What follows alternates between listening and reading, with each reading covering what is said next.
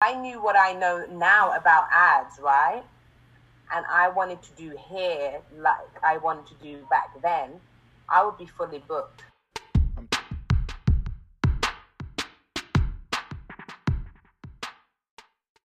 I'm Troy with iGrow Salons podcast, where we help beauty professionals grow and make more money using Instagram. Today we have a special guest, Miss Raquel Strong, the creator of Hairstylist Mastermind. In this episode, we discuss ways that new stylists, new hair salons can market their business. We also discuss things that hair brands can do to stand out. We also discuss how to build relationships with your clients by going the extra mile to make sure you stand out and keep your clients coming back. This is part one of a two part interview. So if you enjoyed this podcast, make sure you tune in to the next one releasing tomorrow. I'll make sure to leave her Instagram in the show notes. And what were you doing at that time? Like, how did you get in front of high end clients? Referrals, I'm not gonna lie. It was referrals, and it was like I used to flyer, but when I went out and flyered, I looked a certain way. You see what I'm trying to say? So I would go out and I would look good. I would have on that natural weave that they're looking at, and their weaves are looking crap. You get what I mean? And they're looking at my hair and they're like, and then I'll be like, they'll say, oh, your hair's really nice. But I've made some form of eye contact with them, like I've smiled with them or something. You know what I mean? I've acknowledged them because I can see them acknowledging me.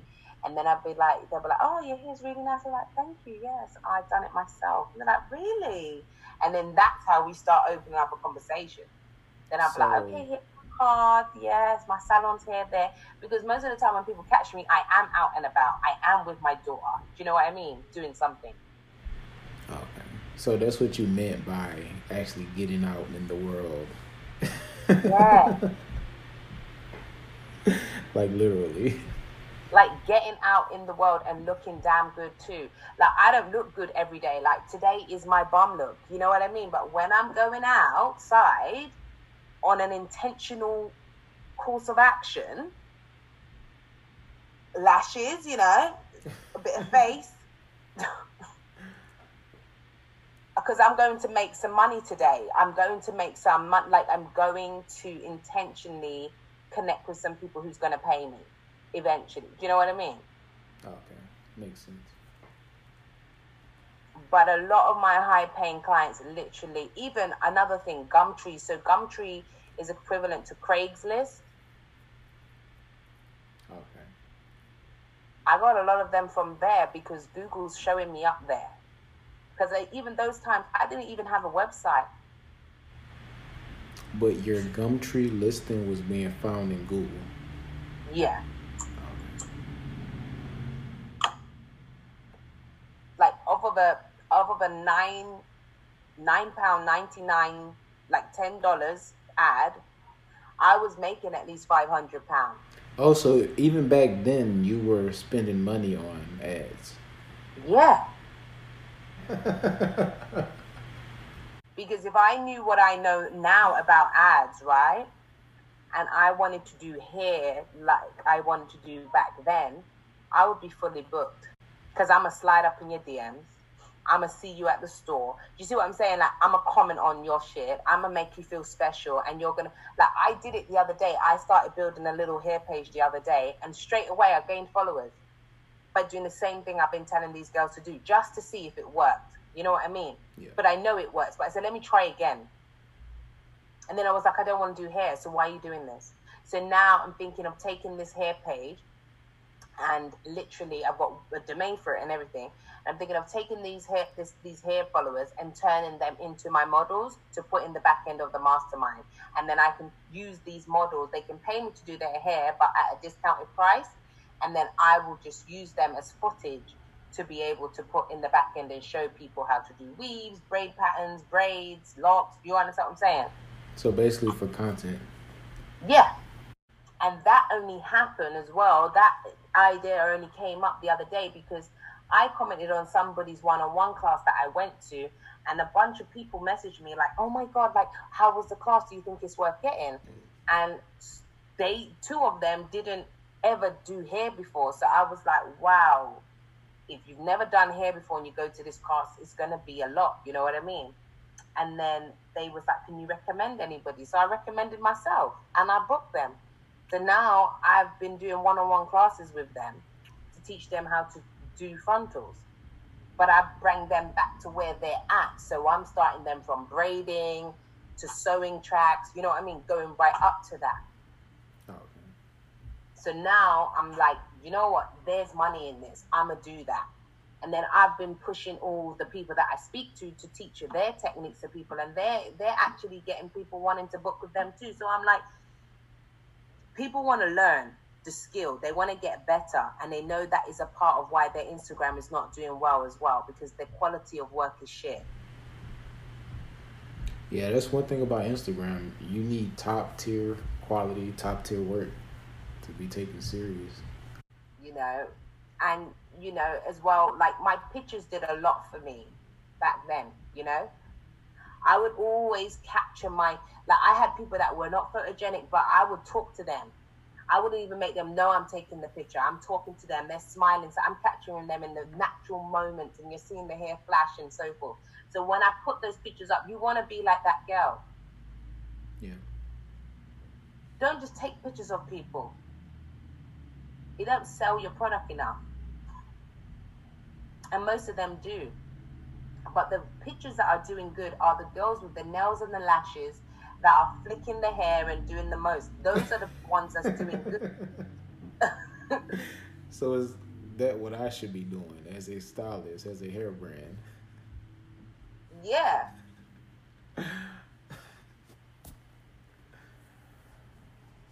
because that's what they're buying into. Uh, this, is, this is what they're buying into. Uh, this is the rubbish that they're buying into. Yeah. They're not buying into a woman that looks good. Because she looks good too. They're buying into, oh my God, that girl was like, because uh, that's what they do with their friends. At rat chick, you know what I mean? And put on Snapchat filters. Because even my high end clients, let me tell you something. One thing they liked about me, I was ghetto. They, I was probably the only ghetto that they got, right? I would speak my patois. They would come here and eat rice and peas and chicken. You know, my place had reggae music playing. You know, they got a real Jamaican vibes when they came around me, but they loved it. So would you say that's part of it as well? Um... What you create, yeah.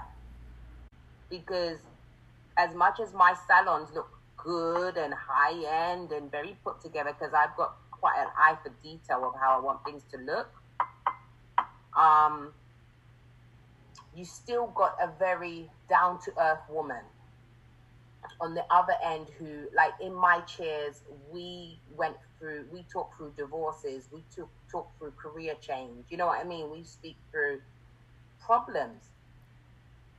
And I was someone that could listen to them, you know what I mean? And give them words of wisdom that by the time I see them again, they've implemented it and they've made some shifts in their life. So when they come back and see me, it's hugs and kisses and thank you so much and you helped me. You know, so it's more than just your hair getting done. And I would take them out of their comfort zone. So if they were someone who always was doing a style like this, I would send them images and be like, girl, you will look good like this. Leave them to think on it. By the time the next appointment, they're like, yeah, I want that style that you said. that that's good. I've I've never heard of that one. I create them a look. Like I take people from long hair to short that would never cut their hair. So and now really they, just be like all the way involved. Yeah, like all the way, even down to their clothes. if you came to me and if you came to me and the clothes didn't make you look a certain way, I would say to you, you know, girl, you need to put some colors on and with this hair now, you know, there's a way to put it in, but and then they'll be like, you know, I went shopping the other day, and then two twos I got WhatsApp messages with, I'm at the shop. What do you think? Because it's building a relationship. It's not just I do your hair and you never see me again. I do your hair, and we still have. I know about your kids. I know your kids are leaving school. You know what I mean? I know. I, I know a lot about you. So when I'm speaking to you again as well, I'm, I'm I'm tapping back into that conversation we had the last time. So just building rapport, building a strong relationship as well, instead of just looking at your clients as money.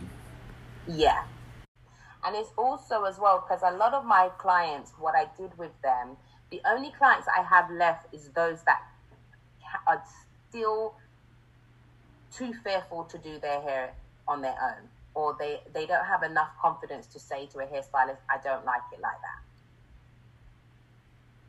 Because I passed on a lot of hairstyle, I passed on a lot of clients to a lot of hairstylists, and even the hairstylists that I passed them on to, they'd be like, Raquel, she's like, Raquel didn't do it like that. Raquel based me like this. Raquel, you know what I mean? Like, and so now the people have to do it back how I do it. It doesn't come out exactly how I done it, but it comes near enough. You know what I mean? Okay. So, but it, it it's just every to me the way my mom taught me to do hair. Every client is individual I do have a routine to how I do things, but everybody's different. And I style them to how they are. Do you get what I mean? But I have obviously a system of, of, of how I do things. And that's what I feel like a lot of hairstylists, they know the skill, but they don't know how to kind of like manipulate it into many people. If you enjoy this podcast, go ahead and rate us five stars on the Apple Podcast Store.